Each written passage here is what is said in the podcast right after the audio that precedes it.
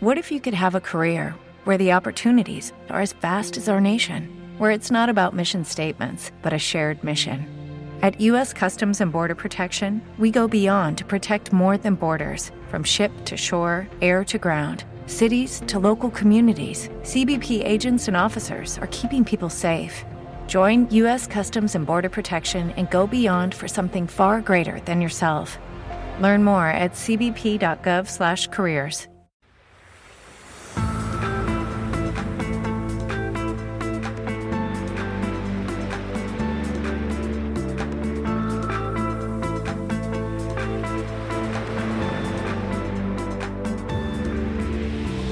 Ciao, sono Alessandro Mazzu e ti do il benvenuto nel mio podcast sulla consulenza di web marketing. Oggi ti parlerò di podcast e numeri di ascolto, le metriche importanti.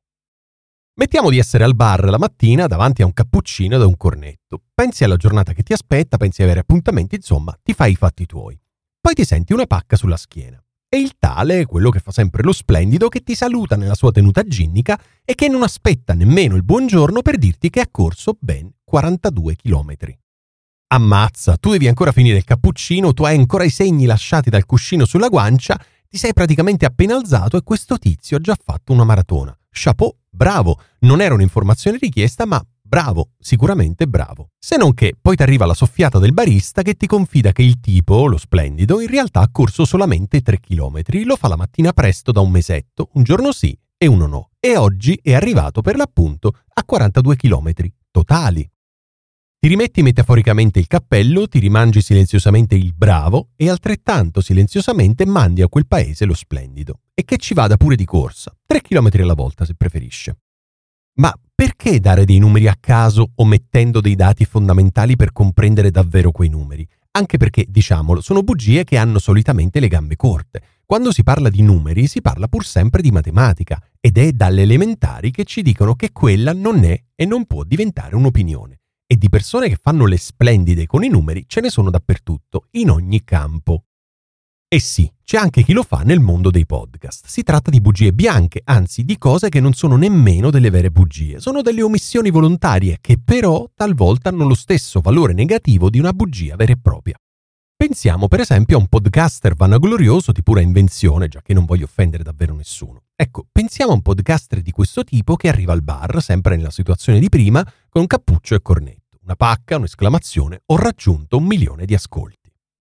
Pofferbacco, un milione di ascolti sono tantissimi, chapeau, bravo, e via dicendo. Se non che il barista di turno, poco dopo, ti dice che quel milione di ascolti è stato fatto in 1900 puntate. Oh, un milione di ascolti è pur sempre un milione di ascolti, ma una cosa è fare un milione di ascolti con boh, 50, 200 o 300 episodi, un'altra è farli con 1900 puntate. Il risultato è parecchio diverso, no? Lo Splendido, per una cosa come 5 anni, ha pubblicato un episodio dai 2 a 3 minuti al giorno, collezionando così il suo milione di ascoltatori, centinaio dopo centinaio. Bravo, eh? Cioè, bravo per la grandissima costanza, bravo per aver tenuto duro, bravo perché comunque facendo i conti si potrebbe pensare a circa 500 ascoltatori fissi. Ma sparare di aver fatto un milione di ascolti senza spiegare la situazione anomala di un podcast che va avanti da 5 anni con un episodio al giorno vuol dire omettere parecchio. Insomma, i numeri hanno un significato reale solo quando vengono calati in un contesto. Da soli, sparati a caso, possono voler dire tutto e niente. Sarebbe come entrare nel medesimo bar di cui prima ed esclamare di punto in bianco di aver pagato 1900 euro di sushi, senza specificare il fatto di aver speso quella cifra in 60 cene diverse.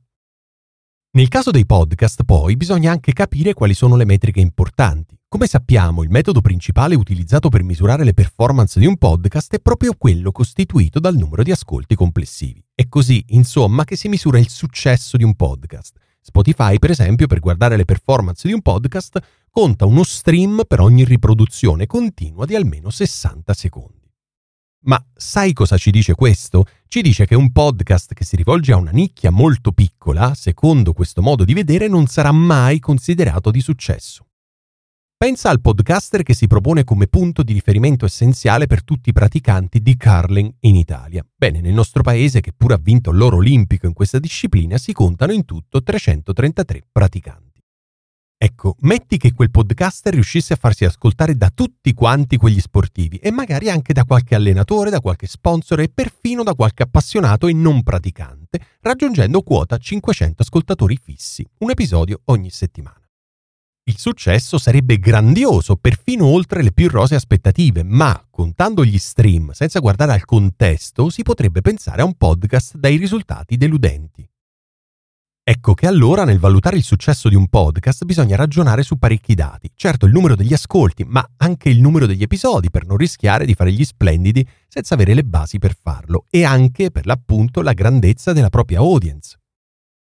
Alcuni podcaster si rivolgono a un pubblico praticamente infinito. Pensiamo a un podcaster che si rivolge a tutti i maschi italiani di età compresa tra i 25 e i 59 anni, ce ne sono in tutto 14 milioni, e raggiungere numeri alti di ascolto non sarà quindi impossibile. Altri podcaster si rivolgono invece a pubblici ristrettissimi che non permettono mai di entrare nelle classifiche di Spotify e compagnia bella, pur potendo vantare un pubblico fedelissimo che non si perde neanche un episodio. Una metrica molto più utile da questo punto di vista potrebbe essere quella della retention, che nel mondo dei podcast indica il tempo che gli ascoltatori spendono ascoltando ogni episodio. Avere ascoltatori che se ne vanno sistematicamente dopo due minuti in episodi che durano 20 minuti non è certo un buon segno. Anche perché, diciamolo, rincorrere il numero di ascolti senza pensare alle altre metriche potrebbe portare alla creazione di veri e propri mostri che per l'appunto decidono di creare un episodio al giorno lavorando sulla quantità anziché sulla qualità per raggiungere qualche centinaio di ascolti al proprio computo finale. Ma non sarebbe invece meglio lavorare su un numero ridotto di episodi per poter creare un prodotto di alta o persino altissima qualità? Non ci sono dubbi, un episodio di alta qualità una volta alla settimana può fare tanto, tantissimo, di più di un episodio di scarsa qualità ogni giorno.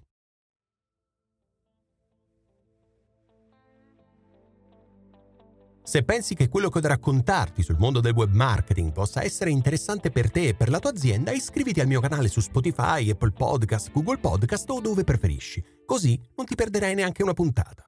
Se vuoi darmi un feedback, raccontarmi di te o semplicemente entrare in contatto con me, seguimi su LinkedIn o su Instagram. Se invece vuoi imparare tutto, ma proprio tutto sul mondo del podcasting, seguimi su YouTube. Per ora è tutto, alla prossima, buona consulenza. With the Lucky Land slots, you can get lucky just about anywhere. This is your captain speaking. Uh, we've got clear runway and the weather's fine, but we're just going to circle up here a while and uh, get lucky. No, no, nothing like that. It's just these cash prizes add up quick. So I suggest you sit back, keep your tray table upright, and start getting lucky. Play for free at LuckyLandSlots.com. Are you feeling lucky? No purchase necessary. Void where prohibited by law. 18 plus terms and conditions apply. See website for details.